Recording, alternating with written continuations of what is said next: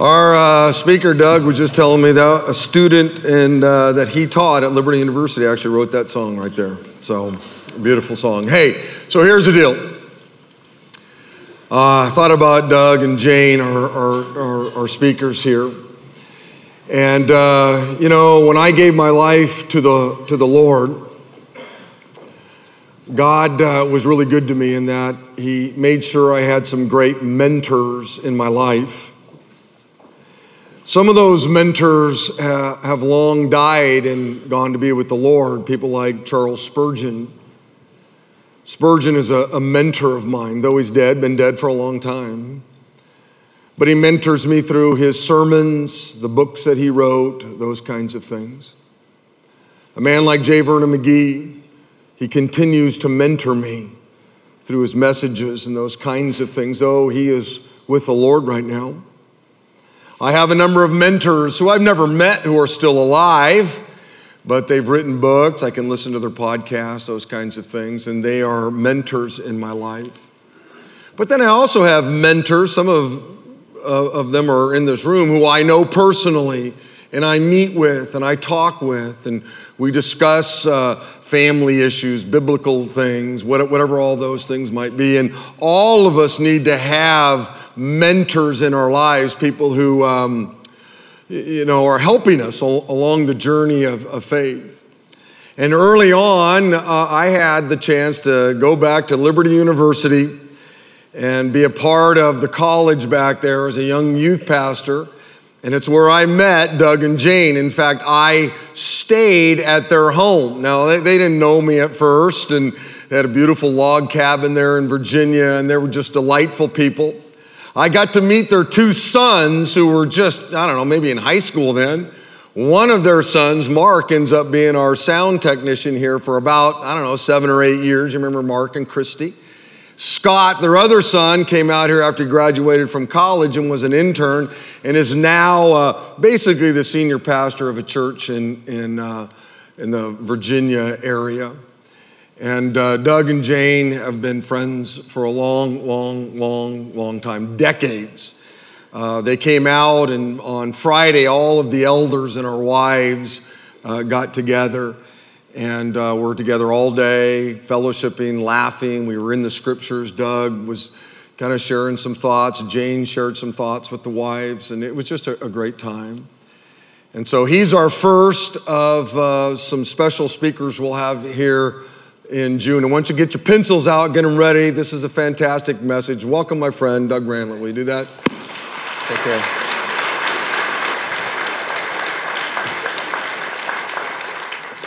I haven't had any caffeine today, and I'm still cranked. What can I say? Uh, I love this church. People, this church is great. This is just a great church. You need to know it. I travel uh, for the last Actually, I guess it's been fifty years now I've been in ministry, and I've been traveling the country periodically from coast to coast, and this, without a doubt, is one of my favorite places to come to. Uh, just what a great church you have here. And Friday, I was reminded why this is such a great church, because God has blessed you with some amazing spiritual leaders. Do you know that? Your elders here are just a notch above. And uh, the... Uh, The pastoral team, the executive pastoral team was there. They're just, they're, they're fun to be around, for one thing, but, and of course, Rick, you know, he's crazy. Uh, he doesn't know it, so don't tell him, all right? He thinks that's, he thinks what he is is normal. Uh, shh. Uh, but boy, what an amazing pastor. You people are so blessed that God has dropped him in this ministry here and allowed him to uh, share with you a vision that God gives to him, and to preach that vision, and to lead you to uh, spiritual growth, and to impact this community and this surrounding area, and build a great team around them. It's my privilege uh, to, to be with you. Uh, Jane and I, on Friday, with El- okay, how many, how many in here have been married fifty years? Anybody been married fifty years? Okay, we got several. Friday, Jane and I were married fifty. Now listen, where were you on your fiftieth wedding anniversary? Were you with an elders retreat? Yeah, I mean, we had our bucket list. What do we want to do for our fiftieth anniversary? We go to the, we started on our twenty-fifth anniversary, twenty-fifth, we took our first trip to the Caribbean. We thought, well, and we've been going there off and on ever since. So we thought our fiftieth, we're going to the Caribbean. That's what we're going to do. We have friends, missionary friends that live just outside Paris, France, and we went and visited them a couple years ago. Wow, a romantic city. What a place to take your wife on the fiftieth, right? Go to Paris. I mean, that is the place. Her nephew calls us from the island of Kauai. Have you ever been out to Kauai? There is no more beautiful island in the world than Kauai, and asked me to speak Friday night at their high school graduation where he's the administrator. No, not me.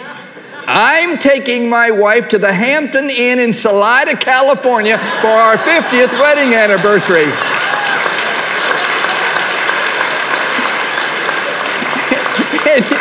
And I'm supposed to be an intelligent man. Don't tell them at Liberty University at Thomas Road Baptist Church.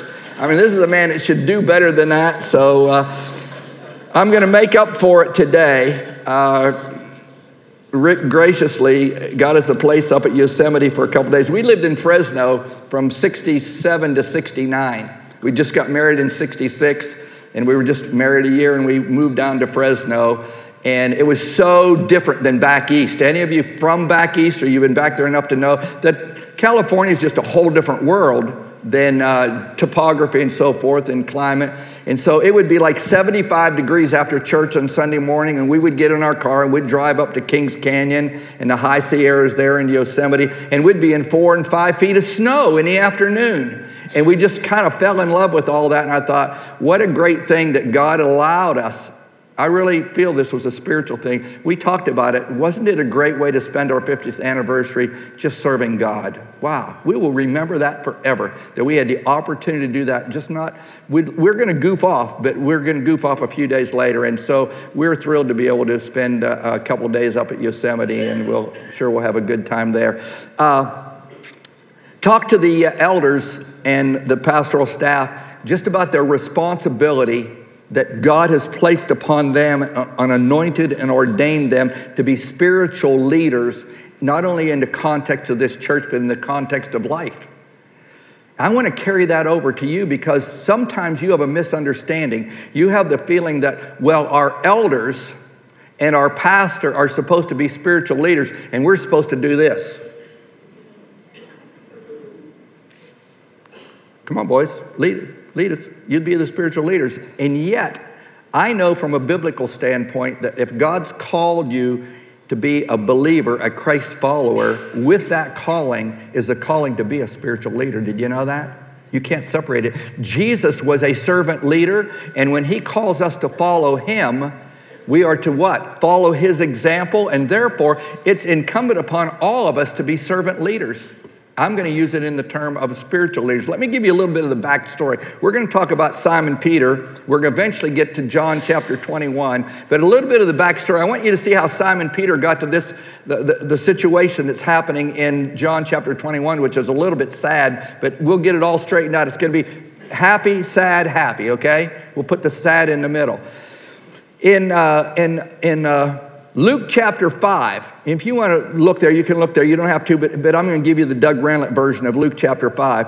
In Luke chapter five, Jesus is along the shore of the Sea of Galilee, and there, the crowds were gathering to hear Jesus preach. And there were so many people there, there was no room for him along the shoreline, and so he had to step out and get in a boat. And of all the boats that he picked, he picked Simon Peter's boat to sit down in and teach the people. And after he taught the people, he told Simon P- Peter, why don't you push the boat out into the water and get a great catch today. And Peter's like, Lord, you don't understand. We were out there all night long, and guess what we caught? Zippo.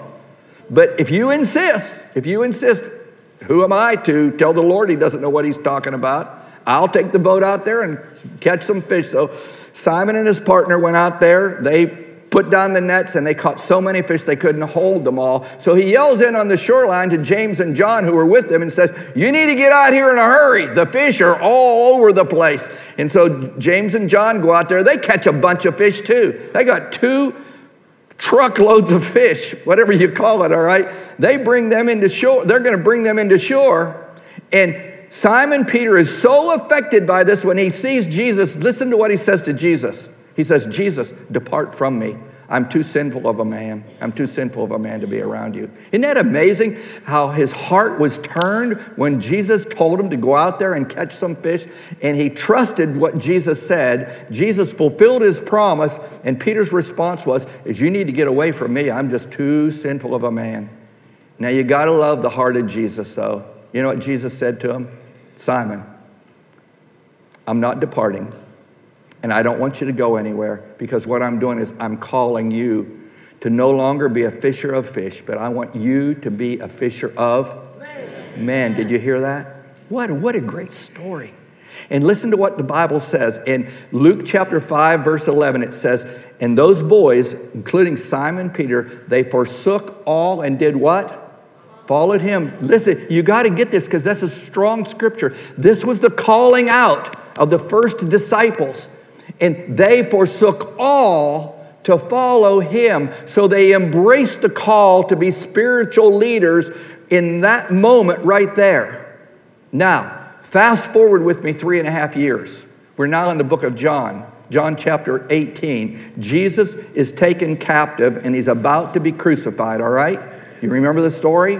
He's in the house of Caiaphas, the high priest. And eventually he's going to go to the cross. And he says to Peter, Peter, before this night is over, you will do what? Deny me. How many times? Three. Three times before the rooster crows. And sure enough, in John chapter eighteen, Peter says, no, I don't know him. I'm not with him. Not me. Not, no, no, no, no. My speech doesn't betray me. I'll even curse if I have to to prove that I'm not part of him. No, I, I, I just happen to be around here. You know, it's not three times, and the rooster crows. Three and a half years later, he forsook, forsook all to follow him. And this day, he forsook Jesus. The word forsook fits in both, to follow him and forsook in denying him. Wow. So in John chapter twenty, Jesus is crucified. He's now resurrected, so he's in his resurrection body. Simon Peter and all his buddies, they're in the upper room, and Jesus shows up and appears to them. And he doesn't say, listen to this, listen to this. Now, Simon Peter had denied him. Wouldn't you think the first thing he would say when he saw the resurrected Lord is, depart from me, I'm a sinful man. Please forgive me, I can't believe I denied you. Peter didn't say a word. And Jesus didn't say anything. Eight days later, when Thomas says, you got to prove to me that this Jesus is alive. You know, I'm not, I'm not believing. Jesus shows up a second time. Now, surely by now, we're several days later, Peter's had time to think this over, pray about it. You would think that this time he would say, Jesus, forgive me. Please forgive me. I can't believe that I denied you, that I forsook you. Nope, didn't say a word. Nor does Jesus say anything. Appeared twice. Now, when we go to chapter twenty-one today, that's where we're going to go. I need to sit down on this stool because Rick said, I'll have this stool and I'll never sit in it, so I need to prove him wrong. Now I feel better. He wanted to know why I have this stool up. You know why I have this stool? I get so cranked, I get so wired that I sit down for a couple seconds just so I can catch my own breath. I get tired of hearing myself just ramming the word of God down your throat like, relax, dude, relax. So we're in John chapter twenty-one. Oh, a bird. I have a hard time staying focused. Focus, Randlett, focus. So he's appeared to him twice. He's about to appear to him a third time here in John chapter twenty-one. So are you ready for this? Jesus is about to come onto the scene. Peter is with six other disciples, seven of them, along the shore of Galilee. Remember, Peter's not done anything. He's not apologized to Jesus. He's not turned back. He's forsaken Jesus.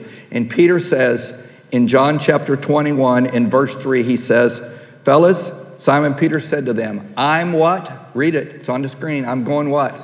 I'm going fishing. You know what he's saying? I'm checking out. I'm checking out. He, you would think that he would be repenting, and he says, I'm checking out.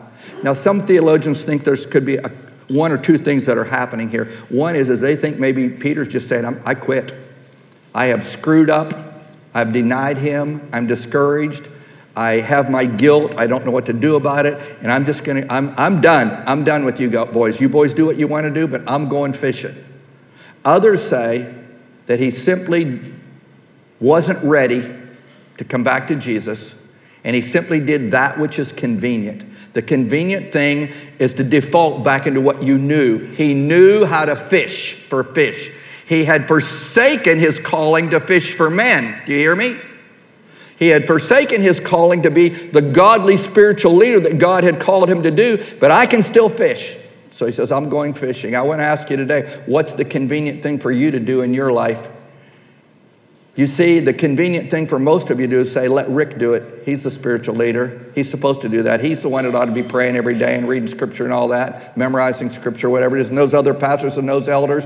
But for me, man, I'm going to do the convenient thing. I like to play golf, or I like to go to work, or I like to work in the garden. You name whatever, whatever it is that you like to do. But so often we find ourselves doing the convenient thing, and we might not openly say, God, I deny you. We not might not openly say, I don't know who he is, but there are times when the opportunities for, for gospel conversations open up and we turn and run. It's just like denying him, isn't it? Isn't it? It's very, very similar. Here's the point I want you to understand. It's it, we tend to flee rather than to be spiritual leaders, rather than to lead. Do you hear that? Our tendency is to run, turn and run. Why? Because the cost and the expectations in this Christian life, they really are high. Did you hear me? Following Christ is not for wimpy people. You got to have some guts. You have to have some courage. And as the day approaches, the return of Jesus Christ approaches, so many more will forsake. Did you hear that? Yes, the assembling of themselves together, they will do that. But I want to tell you, as the evilness approaches more and more and more, it's going to be tougher and tougher for you to take a stand. And so this message is for you today, for you to step up, step up, and be all that God has called you to do. Peter here found that it was easier to flee than it was to lead. Well, about this time, they go out fishing. They're out all night again. And, of course, you can guess how many fish they caught. What do you think they caught this night? Same old thing. Jesus comes along the shoreline, the resurrected Jesus.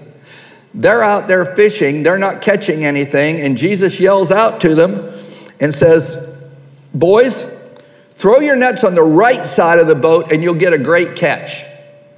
Now, they'd heard this long time before. Peter doesn't recognize that it's Jesus.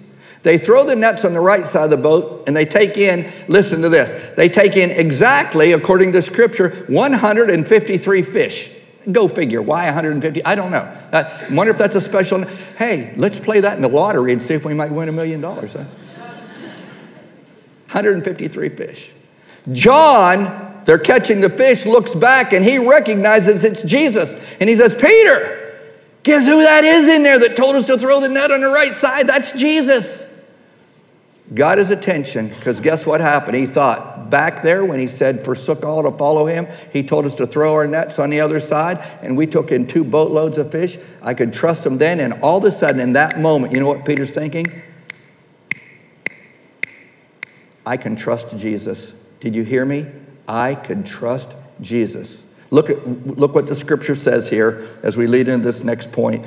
Peter, in, in uh, chapter twenty-one and verse seven, it says, when Peter heard that it was the Lord, look what he did. He, good for him. He put on his robe, put on some clothes, for he had stripped to work. Isn't that an ugly sight?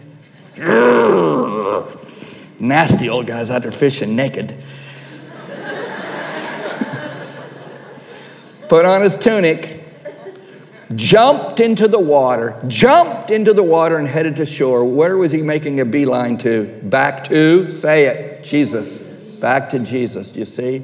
Because he saw that he could trust Jesus. And here's the second point. We can always return to Jesus. Did you hear me? Some of you feel like there are things in your life today where you have disappointed the Lord, and you don't have a good handle on it, and you think, well, man, I've messed up again. I've done that before, and I've done it again. I've done it twenty-two times. You can always return to Jesus. Do you hear me? He is loving, he is merciful, and he is gracious. You can return because Jesus is the God of the second chance. Did you hear that? He's the God of the second chance. Peter came back. Listen to this. Didn't I tell you that Jesus was the servant leader?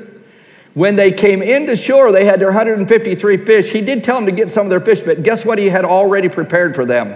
Breakfast. He had breakfast waiting for them. Why? Because Jesus can't violate who he is. He's a servant leader. Those boys were out there fishing, seven of them, and he says, I'll make breakfast while they're out there. And when they came into shore, there he was with the fish and had made them breakfast.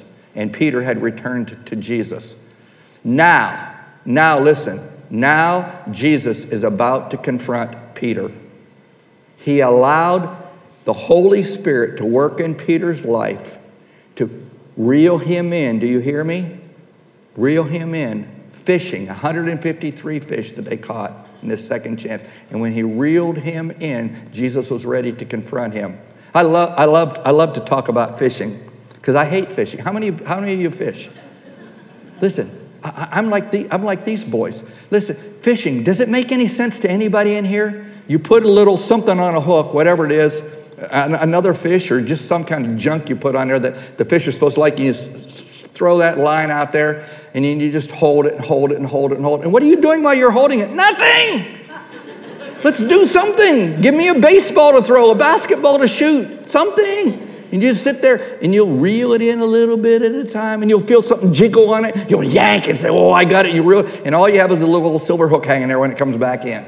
Then you put some more of that stuff on there and you throw it out there and nothing happens. And about ten minutes later, you reel it in and bring it up and it's still there. It's still there. This is my experience at fishing. I'm like those guys. For whatever reason, Jesus never showed up when I was fishing. I'm like, you know, if Jesus would show up and I'd get a boatload of fish, I might try it again. But the way it is for me, it's like, what a waste of time. But these guys had an advantage. Jesus was there and they reeled those fish in. You understand that? And Peter ran to Jesus and Jesus gave him a second chance. But when he gave him a second chance, listen to what happened. It was like Peter coming to the altar of his life. When he came to the shoreline, the shoreline was like the altar where you could kneel before Jesus. And Jesus had him right where he wanted him. But now it's time to confront him because if Peter is going to be all that he can be for God, and let me translate that to you. If you want to be all you can be for God, not only do you return to him, but you have to give him your heart. Did you hear that? It always begins in the heart. Write that down. He wants your heart because when he has your heart, he has all of you. Follow with me this scripture. This is great scripture.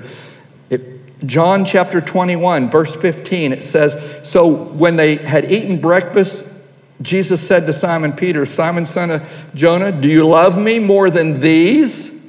He said, yes, Lord, I, you know I love you.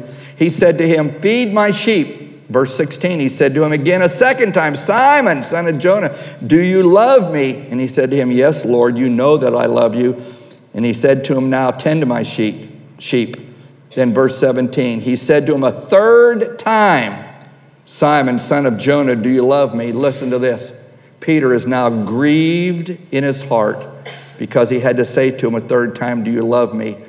And he said, Lord, you know all things. You know that I love you. And Jesus said again, then feed my sheep. Here was the point. Jesus had to know that he knows that he knows that he had Peter's heart. And when he got his heart, he had all of Peter. And he says, now, now. I'm recommissioning you to go feed my sheep, go lead my sheep. And Peter was recommissioned to be one of the leaders in this new movement called Christianity because he had come full cycle now from forsaking all to forsaking Christ to coming back to Christ. And today, you can be just like that if there's an area in your life where you have forsaken. What's was so important about having his heart?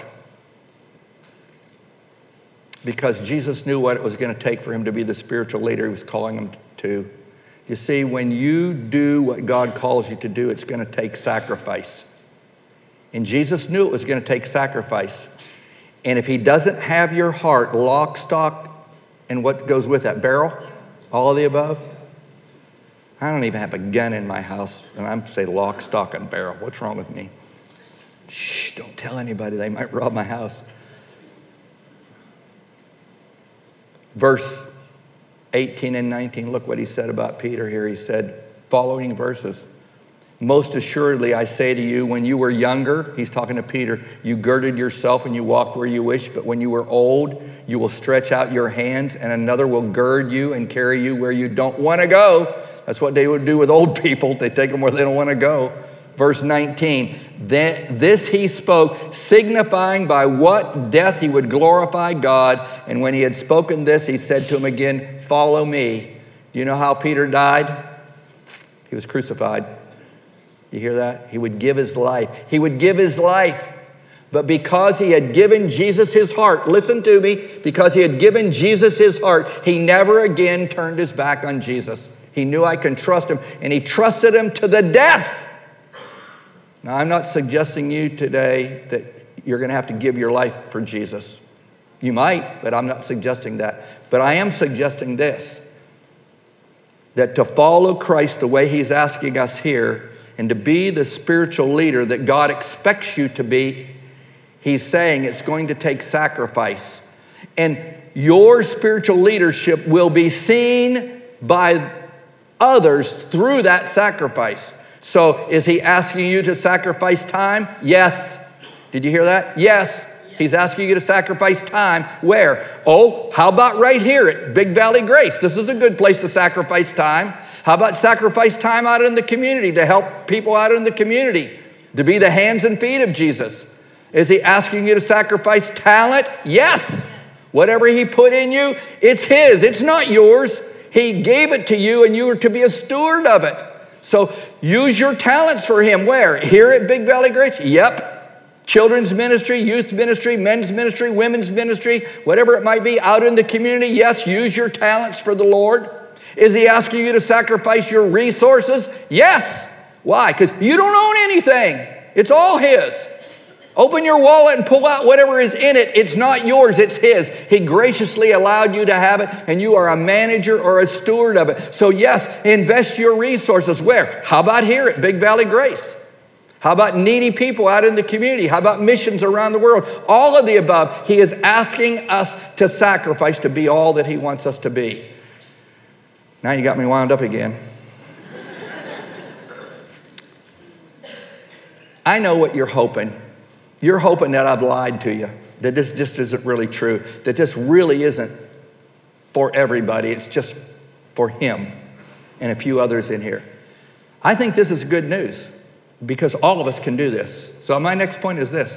God can use anybody. Did you hear that? God can use anybody. Come on, let me see your eyeballs. Look at me.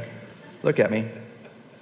From the most uneducated to the most highly educated in this room, from the youngest to the oldest, from male to female, from the poorest to the richest in his, this room, God can use everybody. Did you hear that? These were fishermen that were going to change the world. Nobody believed in that day that fishermen could change the world. They were uneducated. They were untrained. They were uncouth. They didn't have a lot going for them. And how in the world were fishermen going to change the world? Because Jesus sees with different eyes. Jesus sees with the eyes of what they did have. You know what they did have? These were world travelers. These were guys that traveled in the known world to do their fishing. These were men that could speak multiple languages because of the different dialects they would cross. And these were businessmen. They had to be businessmen to fish and sell their fish and, uh, and do what they did to keep going. Jesus saw more in them than anybody else could see in them. And I want to say to you today that Jesus will use whatever you have. My son Scott that worked here with Rick for five months and then he took his first church. I don't know how many gifts he has, okay, that, how talented he is. I just know that we've got a son Scott that has done far more with his life for Jesus than maybe what we expected. He loves sports, but he was born into our family. He was born skinny. I know I'm getting a little bit of this, okay? But suck that in. I tried. He's born skinny, slow, slow, can't outrun anybody, all right? And a weakling. That's it. Not much there, is it? He inherited that. But he loves sports. He wanted to play basketball. Well, if you're slow and not very strong, you're going to get bounced around on the basketball court, aren't you? So you know what he decided to do? Take what he had. And he started practicing three-pointers. He'd start throwing them in and go further and further out to where he could eventually throw them in from nearly mid-court. And before it was all over, he was on the high school basketball team, and they knew what to do with them. When they needed some, when they needed to come back and needed some three-pointers, put Scott in the game, throw that ball up there, and, and he's going to hit some. He didn't, wouldn't quit on it. Do you hear me? He wanted to play tennis. He's slow, skinny, and weak. Now, in tennis, you throw the ball up, and you hit the fool out of that sucker. You hit it as hard as you can. He hits at about thirty miles an hour, and the other guys are serving at about ninety to one hundred miles an hour. But here's what he learned he could do. He could just lope back and forth across that tennis court, and he could return anything they could hit at him. Just return anything. And invariably, the guy on the other end would get aggravated, and he'd either serve it into the net or hit it out of bounds. And you could just see him slamming their rackets down because Scott Randlett could return anything they would hit at him. To the degree, listen to this, to the degree that his freshman and sophomore year at Liberty University, he was on the tennis team and got a scholarship to hit the ball thirty miles an hour. He was a sixth seed. And they knew, put him sixth seed, he'll win all his matches because he will just outlast everybody. And here's what I learned from my own son, that God will just take what you have and he'll use it for his glory. Now my son pastors a church in Danville, Virginia. Planted it seven years, it'll be seven years in October. They're not the biggest church in the world, but they've reached, on an average weekend, they reach six to seven hundred people. That's my son that stands up there and preaches. And I'm thinking, son, you don't have much going for you. But what you give to God, God's maximizing. I want you to know that God can use anybody. Here's the verse. You'll love it. This is for you. First Corinthians chapter one, verse twenty-six and twenty-seven. For you see your calling, brethren, not many wise according to the flesh, not many mighty. Here you go, mighty mouse. Not many noble are called, but God has chosen the what? Any of you with me? Foolish things? Yes, amen? Give me an amen. Amen. To put uh, foolish things of the world, to put to shame the wise, and God has chosen, what's the next one? Now, I qualify for that. Of the world, to put to shame the things that are mighty. I'm looking at everybody in here. This is a message to the church, folks. God can use all of you, all of you. You're thinking like, how can I do that? I feel so weak. I feel like a loser, not a leader. Big L leader, big L loser. I have the big L on my forehead. I'm the big lo- No, you're not. The world tells you that you're this, and God says you're this with me. Did you hear that? This is the world. This is what God says because his spirit dwells within you. Let me tell you how I know that he can use you and how you can be empowered to do it because God's grace is sufficient. Did you hear that? God's grace is sufficient. Some of you could get up here today and give testimonies of what God's grace in your life that you don't deserve. You're not worthy of it, but his grace was sufficient. This is this is really cool how, how I'm going to wrap this up. What this is Acts chapter three. You don't have to look there, but in Acts chapter three, Jesus had already ascended back to heaven. The Holy Spirit had come. So the Holy Spirit is on Peter and James and John. They're in the temple, and a beggar comes to them, begging for alms. I want money, I need money, I need money, give me money, give me money. Listen to what Peter says. This is so good. Silver and gold, what's he say? Have I what? None. See, God's not asking you to give what you don't have. But what I do have, I will give to you. And you know what he had? He had the power of the Holy Spirit upon him, and God allowed him to have the power in Jesus' name. By the way, if you read the passage, he says, in the power of Jesus' name, I bring healing to you. And he healed that man. Do you hear that? He healed that man that day because he had the power. I believe it was a crippled man. Is that, I think it was a crippled man. Is that true? Sometimes they get blindness and crippling mixed up, but I think we, get, we healed a crippled man. Now listen to this. Not only did God give him the boldness to get over his fear, because here's what happens. Satan puts fear in your hearts.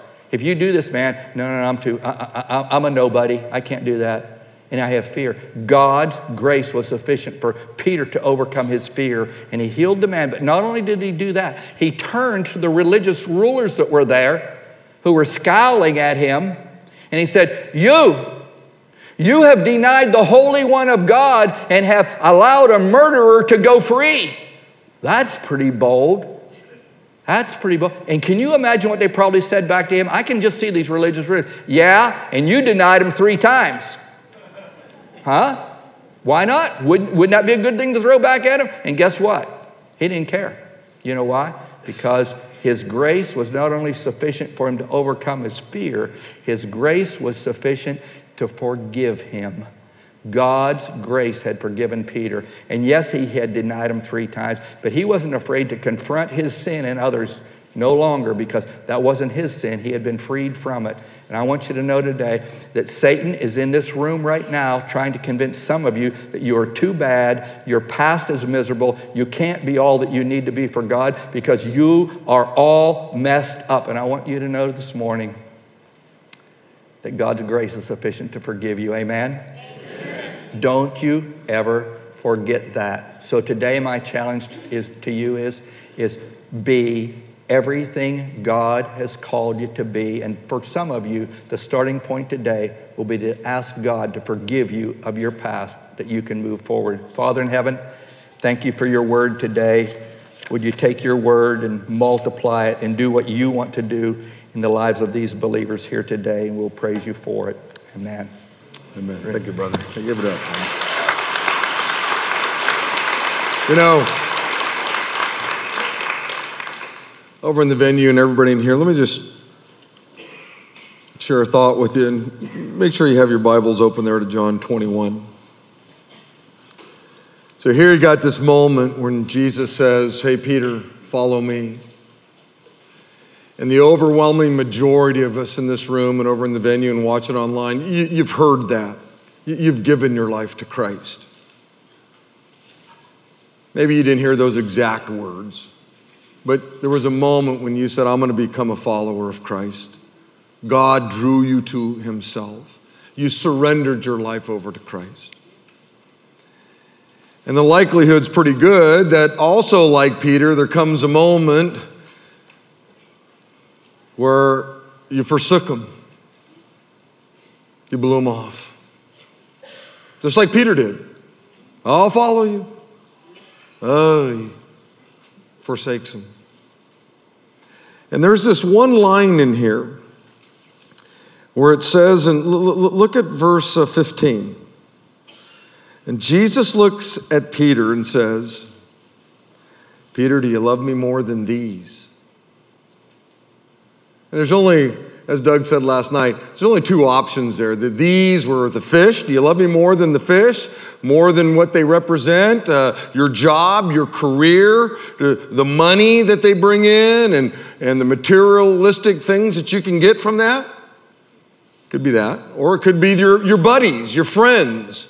The these had to be either be the, the fish, or they had to be the buddies that were there. Do you like me more than hanging out with your friends and all of that? And, and, and, and what a great question that we all have to wrestle around with.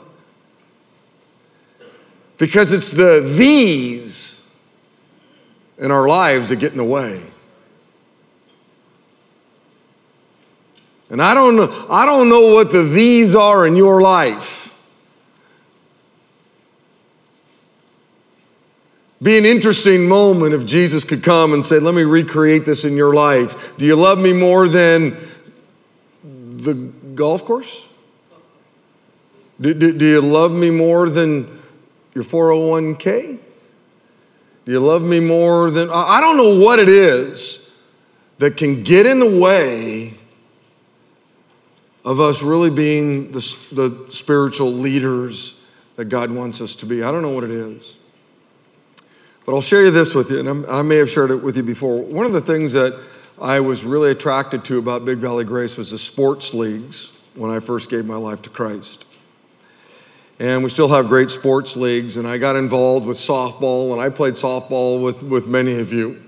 And I really loved it because I loved sports so much. I loved baseball, and man, I could play softball and and all of that kind of stuff. And man, and it was great. And as time went on, I, I got involved in, in ministry here at Big Valley Grace. But I, now I was playing a lot of softball, and I was uh, playing at a pretty high level of softball. And when you play softball, even if you go out to Rainbow Fields, you got to get there about an hour early, you know, and you kind of get loose. And, and then the game's about an hour or so. And, and then you hang out with uh, the players for a little bit afterward. So you're going to blow about three hours out there. And, and then you got practices, you know. And then if you're in a tournament, man, that's all weekend long playing games. And um, I was married to my first wife. And those of you that are visiting with us, uh, my first wife passed away in a car accident. But There, there came a moment when I did not have a, a, a good marriage.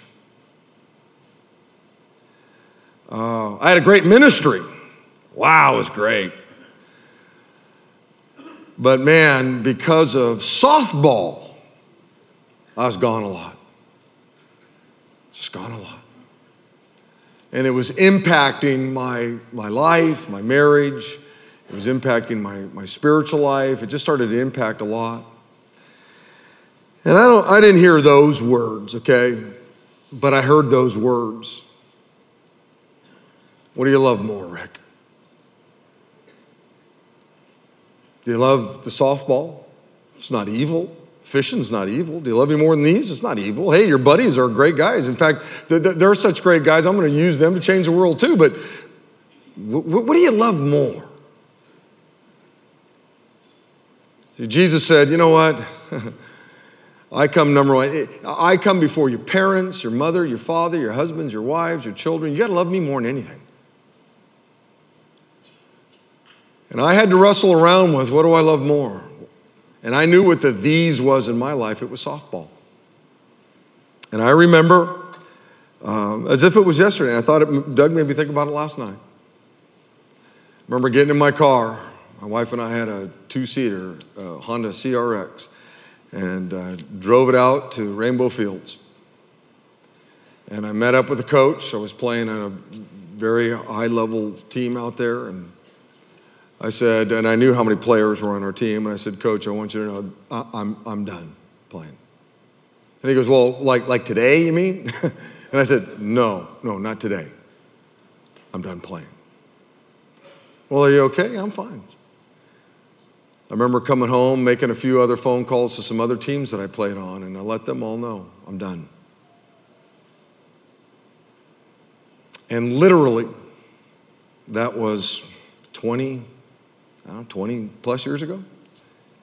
And I never picked up a softball glove, never played another softball game since. Literally. Never played in another game since. Not that softball was evil. Wasn't evil. I just knew it was something I had to deal with with the Lord. I knew for me it was one of the these that was keeping me from being what God wanted me to be. And did I miss it? Yeah, I missed it. Yeah. When my daughter started playing softball, you know, I picked up a mitt. For the first time, and I don't even know how long. I'm at the age now where I've been invited to play on the, you know, the old guys' teams. You know, hey, you want to come out and play? And that's where they hand out Bengay to everybody. All right, uh, let's get loose. And you don't get loose in that league isn't playing catch, get loose. It's okay, everybody, Bengay your knees up. Okay, I'm good. Give me some Tylenol. All right, let's start the game. You know, pinch runners on everything. You get, you know, if you can make it to first, woohoo. And we'll put a runner in for you. And I, I I just don't play. And like I said, it's not because it was evil. The fish weren't evil. Do you love me more than these? Do you love me more than your friends? And that's a question, I want you to know something, that believers have to wrestle around with. Because there might be something in your life that's keeping you from being what God wants you to be. The husband, the wife, the son, the daughter, the mom, the dad, the servant down here, the servant in the community. Maybe there's not. I know for me, there was that moment, wow. And uh, it, it, it wasn't easy. But I knew that the Lord was having a moment with me. I know you love softball. You love it so much, you love it more than me. And yes, you pray before games, and you pray after games, and you fellowship. You do a lot of really great things at softball. But I know it's more important than me. And um, my decision was, I'm done with it. Done. And let me just tell you, did my marriage improve? It's a no-brainer. Absolutely. Everything improved in my life. And what a great question for us all to wrestle around with. You've heard the voice of the Lord, follow me. But maybe there's one or two or six of you here, and you know what? You've, for whatever reason, kind of walked away from the Lord. You're here, but maybe there's something that's gotten in the way. And for you, the better thing would be to say, God, would you reveal to me what the these is in my life? That I might be all that you want me to be. Father, thanks, Lord, for my friend Doug and Jane, Lord. Thank you for reminding us of Peter. What a great man he was, and, and yet he fumbled the ball around so much. And that gives us all hope. That we can fumble the ball around, and you're so good and great that if we would just repent, you're there. You want to use us all, God. Give us a great afternoon, and I pray these things in the name of the Lord Jesus Christ, and all of God's people said, amen. Hey, Lord bless you. Live for Jesus.